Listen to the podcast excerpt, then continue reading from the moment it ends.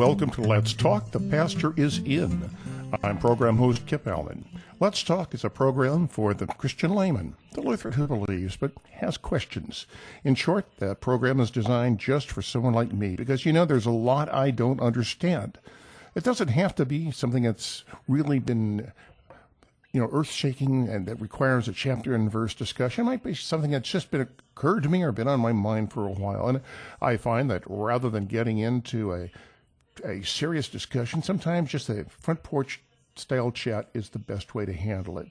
And that's what this program is all about. The pastor today, our guest, our guest uh, pastor, is Kirk Campbell from Zion Lutheran Church in Mascoutah, Illinois. Now, I know I have my questions, and I'm sure you have yours. And you can get your news, uh, get your questions to us by email at news at uh, news at KF, uh, let's talk at kfuo.org, or you can call in if you're in the St. Louis area. That's area code 314 821 0850, or anywhere in the lower 48, toll free at 800 730 2727. Pastor, welcome to the program. Thanks. It's great to be here with you. Oh yeah, I tell you, how are you? How are you surviving the uh, the the quarantine and everything? Although I understand that Governor Pritzker has just lifted his uh, his banning of church services yeah, that was wonderful news that we received last night just before the Supreme Court was about to intervene and force the issue. He lifted different restrictions on churches and moved from a, a stance of what you may or may not do to what is perhaps recommended to do, uh, which is a much better position, especially under the um, the First Amendment of the Bill of Rights. So we're certainly in a much better position in Illinois. But now the churches need to weigh carefully because we realize that there is a difference between what a person may do and what a person perhaps should do. And we do still want to make sure that we are watching out for the vulnerable and those who might be uh, sick and in need to make sure that we are going to be reopening in a way that is going to be safe and um, healthy for people, while also recognizing that we desperately need to be together in fellowship. We need to support one another. We need to encourage one another. And above all, of course, we very much need to hear the uh, saving message of our Lord Jesus Christ and receive his gifts in the Word and sacraments. And of course, one of the problems is that you know the rules that apply into a, a heavy uh, metropolitan area like Chicago would not necessarily apply to, say, Waterloo, Illinois. Correct. Yeah, we're uh, Mascoutah here, where I'm at, with uh, a population of about 8,000 people, and we've had a grand total of, I think, 15 cases of COVID 19 since March. And so, whereas Chicago has thousands and thousands of cases and in a much smaller, more confined area, um, you know, the, the rural areas have been not untouched. There certainly have been people that we know of who've had loved ones who've died from COVID 19, and so we, we don't take this lightly, but we do recognize that uh, different local situations uh, have different needs and can have different responses. And so it certainly seems that the best, wisest response to the coronavirus for churches is handled at the local level, certainly not at the national level, not at the state level, where uh, different metropolitan areas and rural areas will be facing very different challenges. But the, the wisest course of action is to allow local uh, local leaders to use their God-given wisdom to determine what's best at the local level for each congregation. Well, you know, this brings into mind some some questions. Now, one thing that I have had, I'm, I'm a bit of a news junkie, so I, I read everything and comes across. And one of the, one of the things I've been finding consistently in different news sources is that over and above the COVID 19, there has been a rise in unexpected uh, problems. For example, suicides have suddenly gone up, domestic abuse cases have gone up, things along this line. And, you know, it's from the it's from being quarantined. It's from being, uh, uh, you know, self-isolated. We're social animals. We're not really designed to be cooped up like this, and that's causing problems. Uh, and these are people who really need spiritual guidance, I think, at this particular stage in, in their life. But with the restrictions, It's hard for them to get in touch with you. It's hard for you to get the word out to people. How do you, how do people cope with that? Well, you're exactly right. God has created us to be social beings. And so we can look back to the very, very first chapters of the Bible. Let's look at Genesis chapter 1 in, uh, we'll start in Genesis chapter 2. In verse 18, we read, The Lord God said, It is not good that the man should be alone. I will make a helper fit for him. And so we remember that God caused all of the animals to march before Adam, and I think this is not so much for naming, but for Adam to recognize that all the animals were coming in pairs. There were two of them, whereas he was alone. And I think God was giving Adam an object lesson here that we are not designed to be alone. As, as God says in Genesis 2.18, it is not good that the man should be alone. And I think that's the first time in the Bible that the word not has preceded the word good. You think through the creation account, you hear, and God saw all that He's made, and behold, it was good, it was good, it was good, it was very good. And now we get to man being alone, and God says, It is not good that the man should be alone. I will make a helper fit for him. And then we find out in verse 20, but for Adam there was not found a helper fit for him. So God caused Adam to fall into the deep sleep and brought Eve to him. So it would be good that man and woman could be together. And then we move on from that to see how that moves out into the family.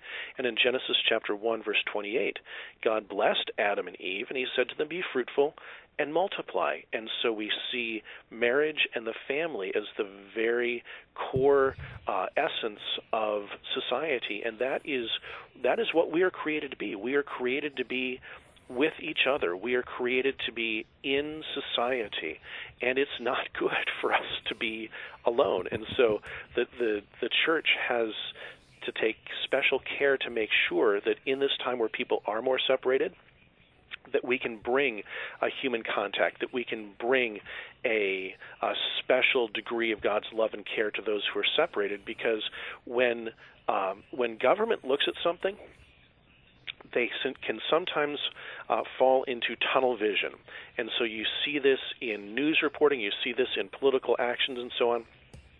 That you're focused on what you sense is one problem, and you miss the bigger picture perhaps there is an upswell of, of uh, political will that says we want to accomplish this.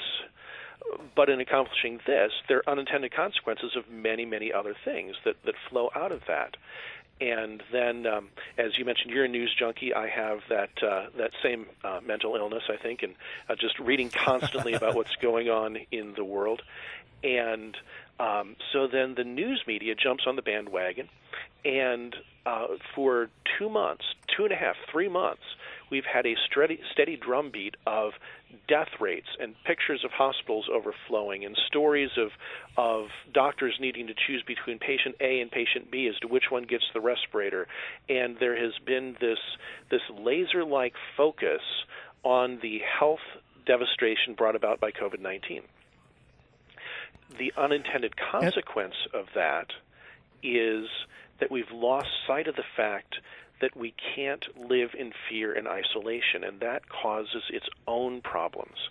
So the church is called to take the broader picture and entrust things into God's hands and to care for one another and to love one another and to, to support one another in ways that the government simply cannot do and it's not called to do. Nor should it. You know, we, of course, we're part of the uh, left hand kingdom. We know that. But, you know, as it's pointed out, uh, it starts with Adam and Eve and then works out to uh, expands to the other tribes and become other things. I mean, look at Cain, for example. What was his punishment? Exile. He's thrown out by himself. What fear he and, must have had. And he's panicked because of this. He says, Lord, this is too much to bear. What what can I do? Yeah, he cries out to the Lord for, for protection from his isolation which the Lord which the uh, Lord granted him. But still, that that I think highlights it. As you pointed out, you know, we were not designed, we were not created to be solitary creatures. We weren't even created just to be, I think, just man and wife or, or, or man and wife and family. It's there's the society beyond that. There's the neighborhood. There's the clan. There's the, there's the tribe. There's the nation. Things that we interact with. And it's kind of funny. I know, you know little things that I I have missed being cooped up here. Uh, is, uh, for example, I, I, when I drive into work, I, uh, there's a street called Elm Street that has the most beautiful houses, and I miss seeing those homes. You know, driving into work, uh, I desperately need a haircut. little things like that, you know. Um, and I think I'm probably better off than a lot of people are. Uh, I mean, I read about this all the time about the real serious rise in actual physical health issues and mental health issues that are brought on by this uh, by this isolation. Exactly right. And the church is in the unique place that we can bring God's love and message of hope to people that are now living in conditions that God certainly never intended and are a result of the fall through the restrictions now from COVID 19. But uh, churches have membership lists, and I am not a huge fan of administration and record keeping, but it has a purpose. And so, in the early days of the uh, coronavirus restrictions back in mid March, which seems like about 43 years ago now, um, the first thing that, that I did I spent a couple of days, uh, long days, combing through uh, church records, phone numbers, addresses, emails, making sure that we had contact information on all of our members so that we could stay in regular contact. Now, we're very blessed here at Zion. For the last about 10 years or so, uh, I've maintained an email list of all people in the congregation who have active email accounts. And every day for years, I've been sending out a daily scripture passage and prayer. And so we kind of already had that infrastructure, that digital infrastructure in place. But I still spent a couple of days going through a fine tooth comb and calling for people to submit if family members that they knew of weren't on the list and editing and so on. And then uh, we have been sending out announcements for the congregation on a regular basis as to what's going on. We've we've had some fun. We asked for submissions as to you know what are your favorite um, books that you've read to share ideas with the congregation. What are your favorite children's books, historical books, uh, books of philosophy, um, books of Christian fiction, and we've passed those along. Uh, I also am sending out extended scripture readings and devotions now each day of the week so that people have the opportunity to have at least some contact from their congregation uh, and to be able to spend time in God's Word. And then um, early on in that that first week or so of the uh, the restrictions back in March, we also went through our database and developed a list of people that we know of that didn't have email, and we're trying to be in contact with them by letters, by telephone. Uh, pass that list along to our board of elders, who have done a phenomenal job of being in regular contact with people in their assigned elder list, so that uh, you know people actually hear a human voice. They actually can pick up the phone and talk to another fellow human being. And and I've tried to be more active in making phone calls to some of our older members that don't have internet access and just making sure that they have a human touch. We we we sent out some announcements saying, "Hey, look in your your um, Zion photo directory." And look for people that you think might be lonely. Maybe they're widowed. Maybe uh, they don't have family in the area call them, send them a card. I, I don't know how many people have, but I, I'm trusting, hoping that our people, as we recognize that we are called to be brothers and sisters in Christ and care for one another, have taken this opportunity to write notes and say, uh, you know, dear Mrs. So and so, please know that we're thinking about you. We're praying for you. Here's my phone number. Give me a call sometime. Um, so hopefully, uh, through the the um, the administrative nightmares that we've gone through in maintaining databases and maintaining records and and uh, church files and so on. We've been able to put those to good use to put the people of God in contact with the people of God so that we can continue to uh, encourage one another and support one another in this time. We're in a situation that we, we, we are not designed to be in. We're not designed to be alone. We're social people.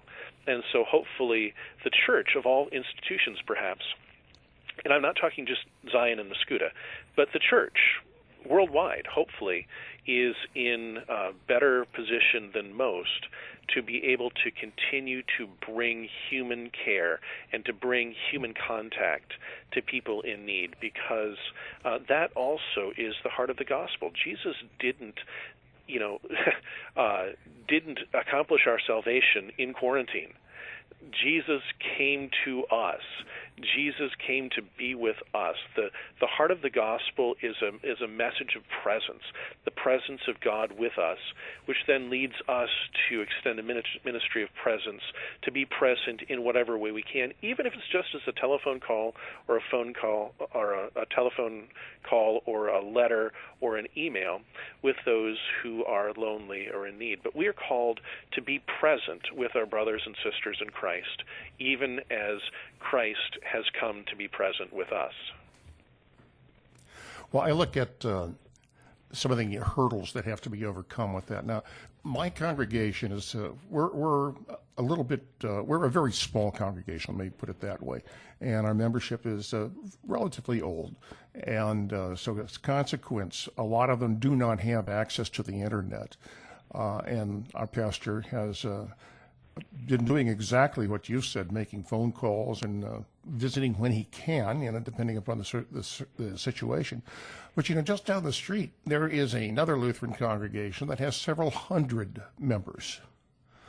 Boy, I don't even want to think about the problems that that pastor is running into. Right, yeah. Um, the, the hope is that as you have – uh, larger congregations, perhaps also as as we do here at Zion, we're not an overly large congregation, but uh, we do have very active elders. And whereas maybe I might be able to call on all of our uh, elderly members on a more sporadic basis, uh, our elders, as we've gotten together, have given regular reports as to, you know, here are the people in my, you know, alphabetical list. We divide up that, you know, one elder has A through K and one has, you know, M through, you know, whatever the divisions are. And so, as a congregation gets larger, um, hopefully that means that there are more people able to step in and help with this joyful task of bringing human care and human interaction to the people in the congregation that might be lonely. And so it's it's wonderful that in a smaller congregation, perhaps a pastor himself could handle all of the calls and visits, whereas in a little bit larger parish, then hopefully uh, a, a congregation has developed um, care systems where uh, the pastor is then supported by a board of elders or a, a board of uh, of human care or or some organization where people can continue to have uh, uh, personal contact. Uh, in, another thing that's happening here at Zion is there is a, a member of Our Lady's Aid who uh, has taken upon herself a, um, a, a letter writing ministry, for lack of a better term. And so she contacted me a couple weeks ago and said, "Hey, can you pass along some more names of people that maybe I hadn't thought of that I can just write a letter and say, "Hey, thinking about you." And so hopefully congregations regardless of size and hopefully if there's a larger congregation there are more people that are stepping up to do this to share that opportunity to bring uh, personal care and to bring a human touch to members of the congregation that might be lonely. So hopefully, in all sizes of congregations, uh, there are ways that we can uh, support and encourage one another as we so desperately need that, that human contact. Well, here in the Midwest, we're relatively fortunate in that we don't have quite the mix of, of language issues that other places do. I, I uh, spent 30 years in Southern California, And uh, my church, which was a very large one there, you know, half the people were, were Hispanic and spoke Spanish as their first language. Um, I have a friend right now who's a pastor in one of the, another Southern California church, and he's saying the same thing. And then that exacerbates the problem in trying to get the the comfort out there because you have to have the people who are bilingual who understand that. And uh, I think we're fortunate here where we re- really don't run into it that much. But boy, that is a real problem in certain congregations. Yeah, and I, that's something that I really hadn't thought about because, you know, for better or for worse, and it may well be for worse, in the Midwest we do have a bit less uh, linguistic diversity here.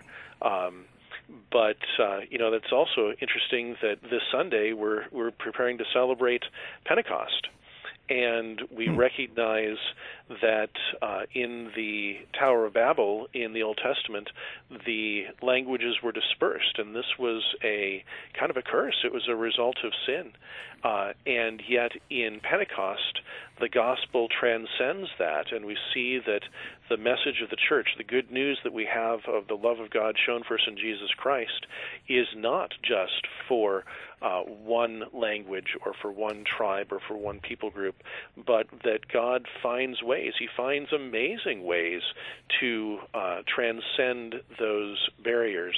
And so, what a gift that we have again as the, the church.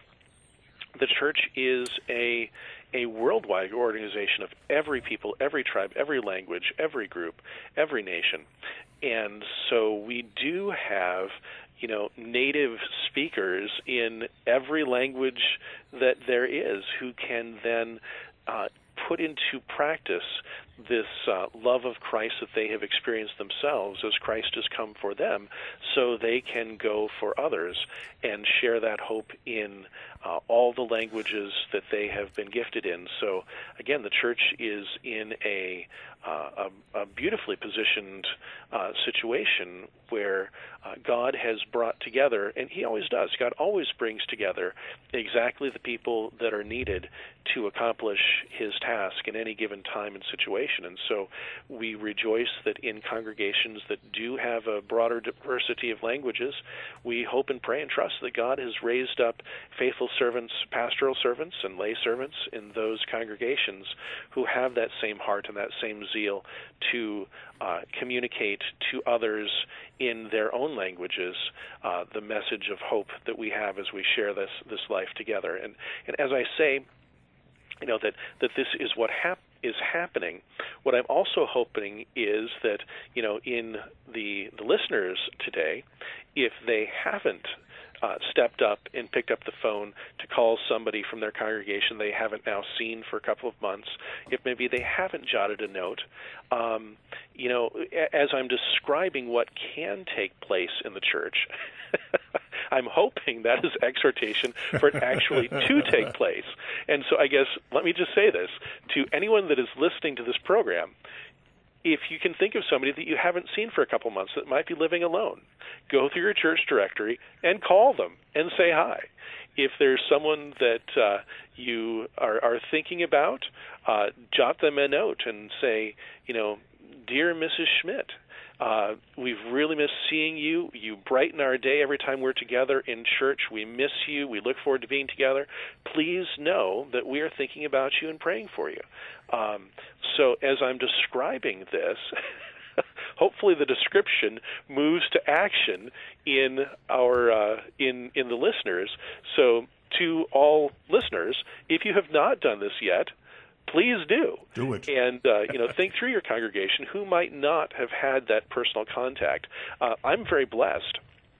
Uh, my wife and I have uh, six children that live at home, and so we are a community of eight in the house, sharing meals together, doing activities together, and we really haven't been terribly lonely we are tremendously blessed in that, and there are many congr- many people in our congregations that don't have that blessing. Perhaps they're elderly, their children don't live close, maybe they're widowed, and uh, so I encourage all listeners think through your own congregation Do you have a special relationship with someone in your congregation where you can reach out and encourage them? And when you recognize that connection, don't just think about it, do it. Actually pick up the phone, actually pick up a pen, write a note, make a call, and get in contact and let let members in your congregation know that they're not alone, that you are with them, even as our Lord is with them, and He is uh, working through us to bring that gift of of socialization and that gift of, of a human touch. So please. Well, speaking of going please. out and doing it, speaking of going out and doing it, it is time for us to go out and do a break. So we'll be right back because I want to talk some more about this. I got some thoughts and I want, hope you can clarify.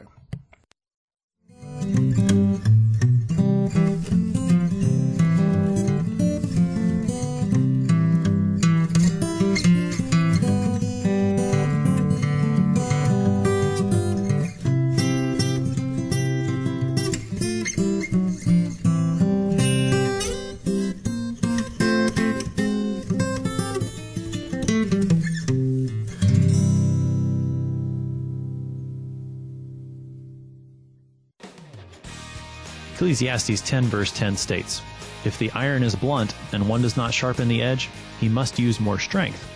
But wisdom helps one to succeed. Find this true wisdom in Christ on Sharper Iron every weekday morning at 8 a.m. here on Worldwide KFUO. Sharpen the iron of your faith together with two pastors as they take up the sword of the Spirit to proclaim the gifts of Christ crucified and risen for you. On this Friday, May 29th, 2020, KFUO Radio thanks our day sponsors, Stephen and Susan Tice of Frohna, Missouri.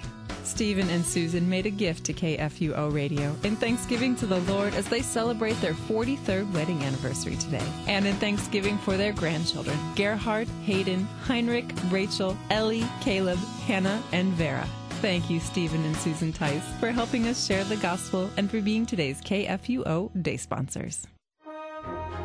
The coronavirus has come with controversy and quarrels. Few agree on what should or should not have been done.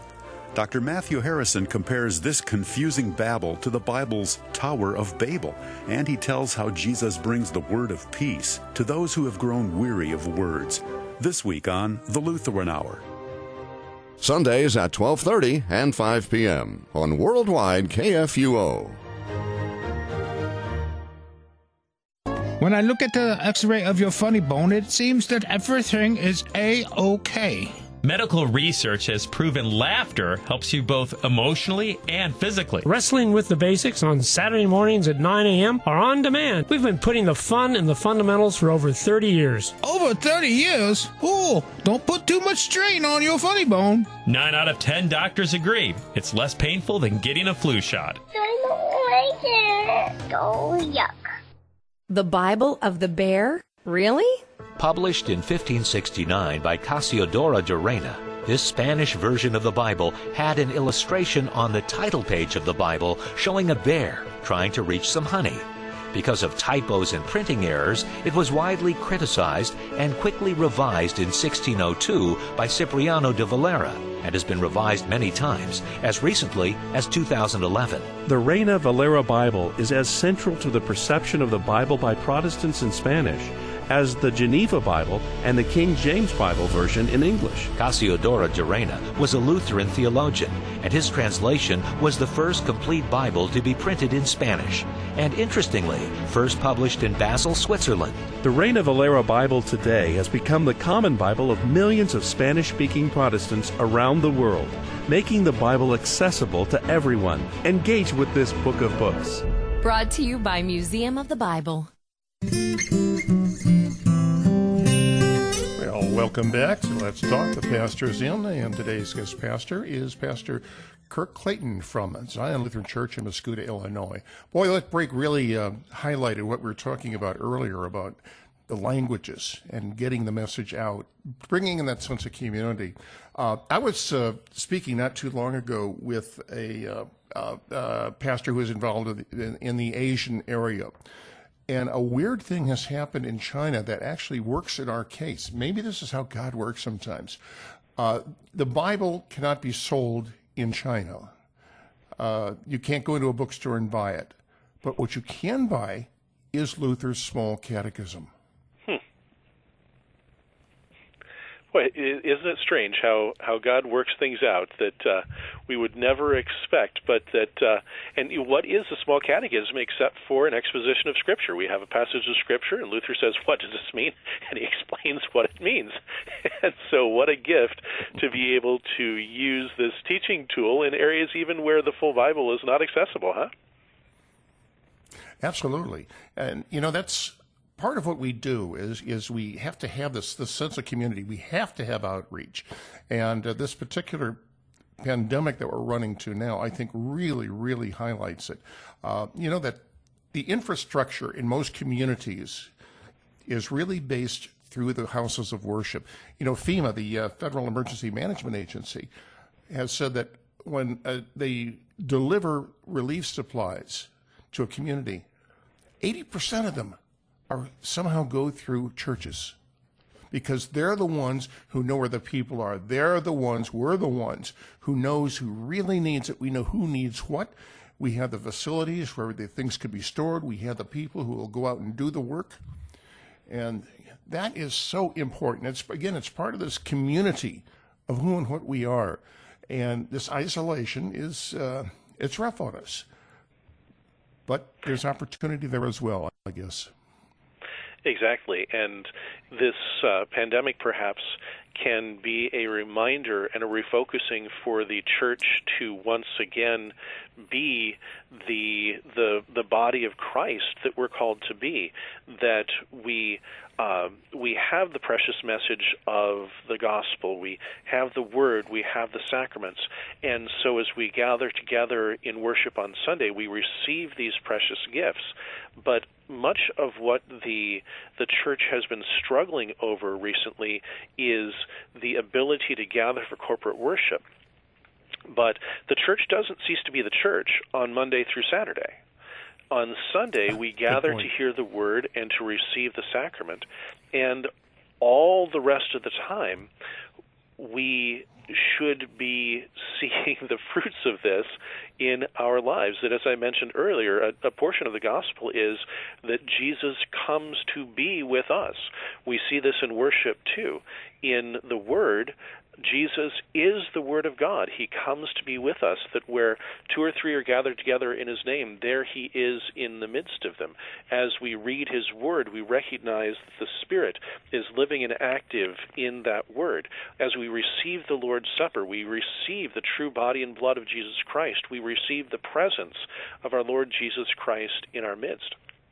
And so the gospel is fleshly. The gospel is incarnational. The gospel is with people. And so it doesn't make any sense for us as Lutherans to gather on Sunday morning in whatever format we can right now and recognize that this is an incarnational message and then go out and live an isolationist life. If God has come to share our existence with us, are we not then, as Christians, called to share our existence with our fellow brothers and sisters in Christ? And so, as you mentioned, in times of disaster, so much of the relief is funneled through congregations because congregations do live in the communities where they are planted. And they know the neighborhoods, they know the people, or at least we should. And if we don't, then perhaps we need to look seriously at how the gospel is being lived out in our congregational life. If we only come to the the church on Sunday morning and that's the only thing the church is is just an hour a week, we have it wrong. and we need to rethink so that we do have this ability in a time of need or a time of disaster to help those in need or in a time of pandemic and isolation to know who's going to need a phone call, who's going to need a greeting card, who can we be in contact with to help and support. And I, you, you mentioned disaster relief. I'm, I'm thinking about the um, Lutheran early response teams that have done such a wonderful job in the wake oh, yeah, of the flooding or tornadoes, disasters, and so on. That um, uh, just before the uh, the all the pandemic hit, there was a tornado that went through near Nashville, Tennessee, which is not that terribly far from here, about five hours, six hours away. And so uh, Lutheran early response teams from the area uh, headed over uh, that weekend after the tornado hit. And one of our members came back and said um, he had to drive for over an hour to find a spot that didn't already have a crew working on it, and every crew that he found working was a church crew. Uh, it was not necessarily all Lutheran early response teams, but he had to drive for an hour through the disaster area to find a place where another church was not already working. So, isn't that a blessing that the church is so well positioned in times of need to step in and to live the message of the gospel that we have as Jesus has lived it among us? And you know, I think we have a little bit more power or influence, I think is a better phrase, than we're generally credited with. I'm looking at the places where the governors have issued these draconian, and frankly, a lot of them are uh, are discriminatory closures against isolating, uh, specifically going after houses of worship, but letting everything from abortion clinics to bars open. And a lot of the churches, a lot of the church leaders have simply said, look, we're not going to put up with this. And they've actually managed to get, sometimes through uh, uh, through attorneys, and sometimes just by showing up, they've been able to get a lot of these governors to back down. Just happened in Illinois. Right. It was interesting in Illinois.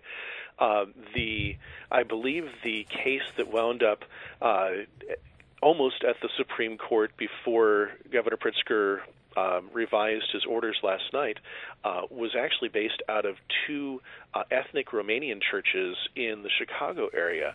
And this was a fascinating letter to read when these Romanian churches uh, announced their civil disobedience. And they, they did this quite publicly. They said, We are going to meet.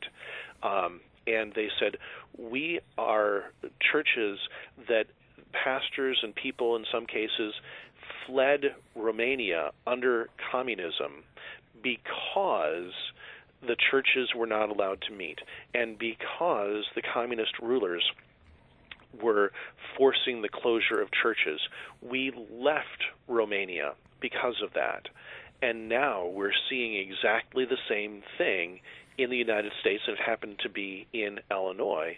And they said, we didn't put up with it under communist Romania. We're not going to put up with it here in the United States. We are going to be open for worship and proclaiming the gospel. Here we are. so they, they would not back down. Well, there was a.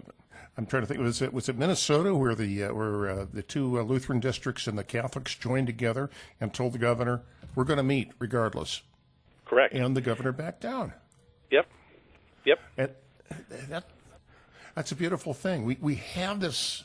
We have. It, it's not so much that we have the power, is that we're letting our government and a lot of people, even the secular people, know that there is a line beyond which they cannot go.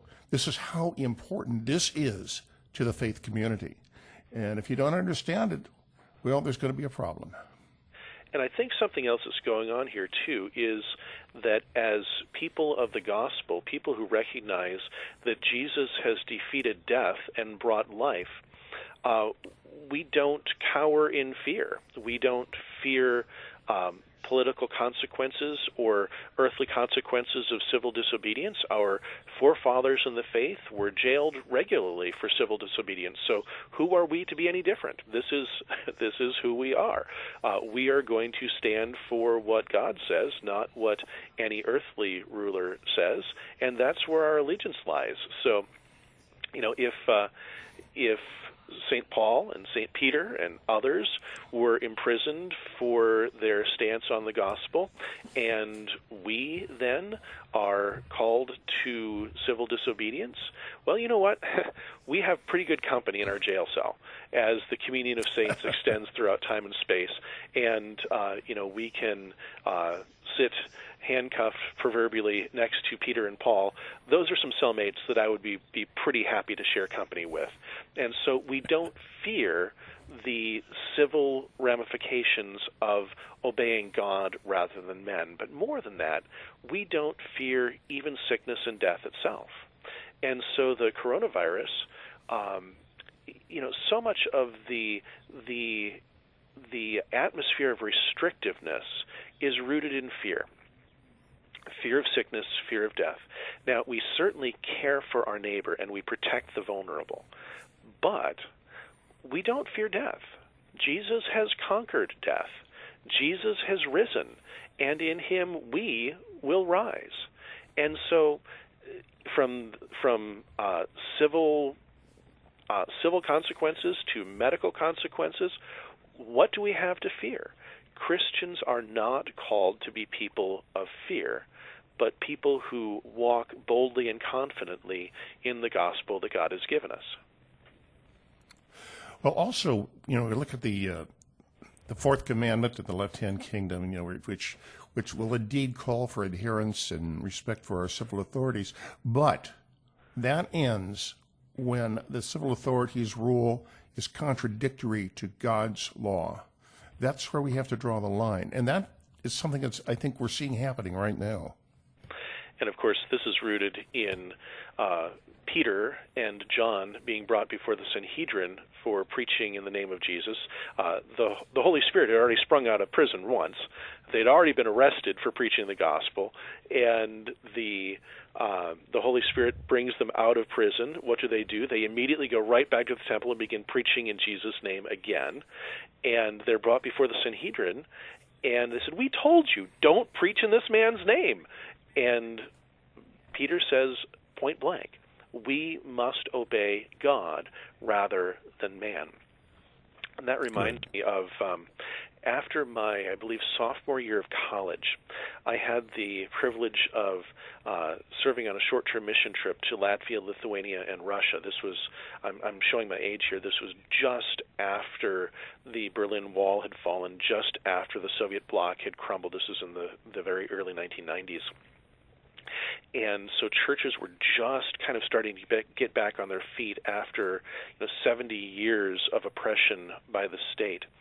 And I will never ever forget. We worshipped in a congregation, a Lutheran congregation in Latvia, and the pastor was an elderly, uh, white-haired uh, gentleman who walked with a limp. And um, early in the days of the Soviet Union, he had been preaching in his Lutheran parish, and he'd been arrested and sent to Siberia. And then he was released and said, We're going to release you. Now, you go back to your home, but don't preach the gospel. And he went back to his parish and immediately resumed word and sacrament ministry, proclaiming Jesus Christ crucified and risen from the dead. So they came back and got him again and sent him to Siberia a second time, where due to the freezing conditions, his circulation in his lower extremities was uh, was damaged, and that's where he developed his limp. But he was sent to Siberia twice because he refused to stop preaching the gospel. He says we must obey God rather than man. And these are the heroes of faith who surround us. And when when we're surrounded by such a great cloud of witnesses, you know, we dare not do any other, right? Mm-hmm. And you know when when we think that we're oppressed in the U.S., well, eh, you know, we have problems and we have uh, disagreements. But when I look at what's happened in the rest of the world, oh boy, we are so fortunate. Absolutely, yeah. And uh, so we we're in a position then that on the one hand we, we dare not take our freedoms for granted and trust just trust oh, that as they uh, always have been so they always shall be. We always need to be vigilant to make sure that we continue to preach the gospel regardless of the circumstances but also what a great uh, gift we have of being in a position that then we hopefully can help those who are in other places around the world who are in need perhaps by by our uh, uh, gifts or by our our service, and certainly by our prayers, remembering those who are in far more difficult situations than what we are. Oh yeah, absolutely on that, and it's it's it's part of our duty. Uh, it's part of the Grand Commission. You know, I wonder um, who is more diligent in prayer for whom Uh, are our persecuted brothers and sisters in Christ in other parts of the world more diligent in their prayer life for us, or we for them? And I, I fear uh, that our brothers point. and sisters in persecution may be more faithful in their prayer for us than we are. And again, what a wake up call. Well, the risks they take are, are greater than the risks we take. Right and yet um, how often we fail in our prayers to remember those who are in much more difficult situations around the world. And so, again, uh, let this be a, a, call to prayer for our brothers and sisters in Christ that they are praying for us. we we need to be before the throne of God for them too. Oh, absolutely, and uh, you know. I, I, found one, one thing I find a bit ironic uh, in some of the early Lutheran, some of the early LCMS uh, uh, doctrine, for that matter. Uh, you know, Luther, of course, came up with the came up with the idea that the, the Bible should be available to anyone in their language, the vernacular. Uh, and yet, over here in the U.S., after, when the LCMS was founded, there was a big dispute about having the th- having the uh, Lutheran documents translated into English. with the the fear that if something is translated, you you lose some of the original uh, context and some of the original culture. But um, eventually, the the Lutheran foundational documents were translated into English as the Lutheran Church of Missouri Synod then became more of an English speaking congregation. Um, and now I think the Lutheran Church of Missouri Synod and partner organizations have taken the lead in translating not just the scriptures through, for example, Lutheran Bible translators, but uh, translating also um, really foundational document, uh, doctrinal materials, such as you mentioned Luther's Small Catechism, into all the languages of the world. And as you pointed out, the Small Catechism now can go places where the, the full Scripture cannot. And yet, what is the Catechism except an exposition of Scripture? And so it is so important to have the Scripture and to have uh, good, solid doctrinal resources in all the different languages. So, what a blessing we have that we're involved in that translational effort through our church body and associated organizations as well. Yeah, there's one RSO that works specifically on translating documents and everything from hymnals to uh, prayers into a variety of different languages. Uh, I think it's over 70 right now that they that they have uh, gotten into, and some some languages I never even heard of. and some languages that weren't invented yet until, um, in terms of written form, until the the translators like English. yeah. yeah, like English. like English that hasn't been spoken in America for years, as they say in uh, in My Fair Lady, right? Uh, but yeah, something that's but not always the English language is a Johnny come the English language is a Johnny come lately on the world scene. Right. Uh, yeah. You know the original you know the, original documents were Hebrew, they were Greek, they were Latin. You know, English didn't even come into existence really until, oh boy, I'm going back to my early English courses. Uh, early English was uh, probably in the 400 in the 400s and 500s, and there was Middle English after the Norman invasion, and finally Modern English after uh, after uh, the reign of Elizabeth. But the thing is, is that English is almost English is an intriguing language. I mean, we're an amalgam of different uh, different languages, but we did not exist as a language when the scriptures were originally written. So we are the recipients of the blessings of the the hard work of translation, and so now, as as once we've received the blessing, we can then pass that blessing along and be diligent to make sure that the treasures that we've received can be shared by others as well. Oh, absolutely. And this is something especially important to remember as we're going into Pentecost. Right, where we, as we mentioned before, we see that the gospel does trans- transcend all nations and languages many churches will read from Acts chapter 2 on Sunday, and um, Zion is in the, the blessed position. We're close enough to the seminary in St. Louis that we receive fieldwork students. And so it's always interesting if a fieldwork student is assigned to read Acts 2 on uh, Pentecost Sunday, where you have this reading of the Medes and the uh, and the Elamites and the Persians and the Mesopotamians and people from Cappadocia and Pamphylia and Phrygia, uh, and it's it's um, uh, I, I tend to warn field workers in advance that you're going to want to read this out loud a few times. This is not going to roll off your tongue really easily, but it's a reminder that the gospel is for all people of all times and all places, all languages, and what a beautiful image it is that uh, Christ is for all. And so at Pentecost, we see this reversal of the Babel of uh, the Tower of Babel in Genesis to uh, all peoples receiving the gospel in their own languages.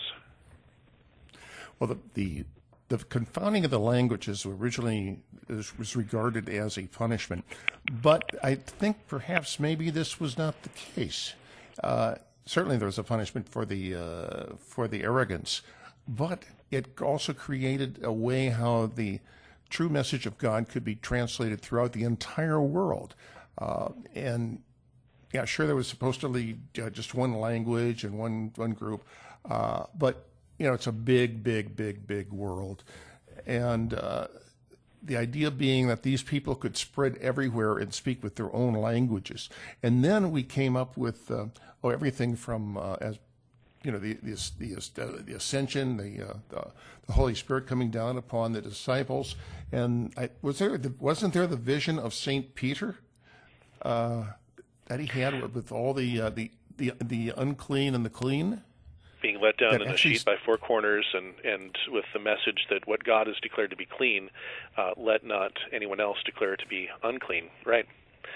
And you know to, to, bring this. And- to bring this full circle, if we're now talking about languages and communication, I, I'm, I'm thinking that in this time of pandemic and isolation, uh, a, a, nearly universal uh, language is a way to say, I love you with the love of Christ by reaching out in whatever language we have, whatever means we have, to engage in human contact with someone around us. And uh, regardless of what that means of communication, whatever that language is, whether it's telephone, whether it's email, whether it's phone call, whether it is a letter, whether it's knocking on the door and, and sharing a, a batch of cookies, you know, whatever it is, be careful about that these days. But whatever the means is of communication, let the message be very clear that as brothers and sisters in Christ, regardless of the isolation we may be in, that we love each other and we care for each other. So, no matter what the language or the method is, let that message keep coming through that we are brothers and sisters in Christ. We are not alone, and we're not going to let our elderly or our lonely or those who are isolated, those who don't have family close, we're not going to let them be alone either.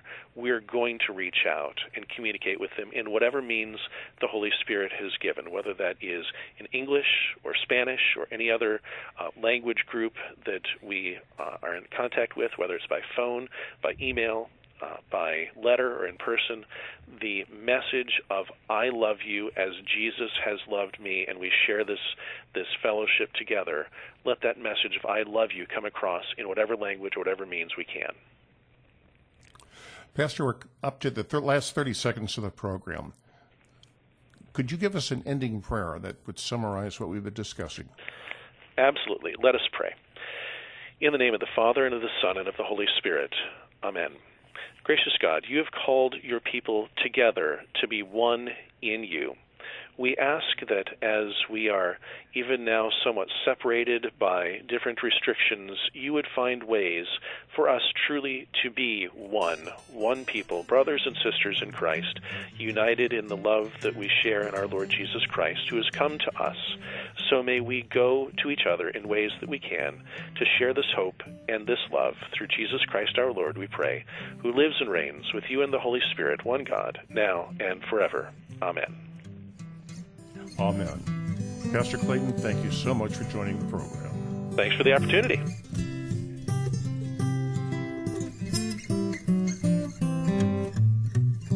You've been listening to The Pastor is In, a weekly chance to chat with the pastor. Your support is vital for this program to continue. To learn about giving opportunities, call Mary at 314 996 1518. You can make a gift safe, secure, and easily online at kfuo.org.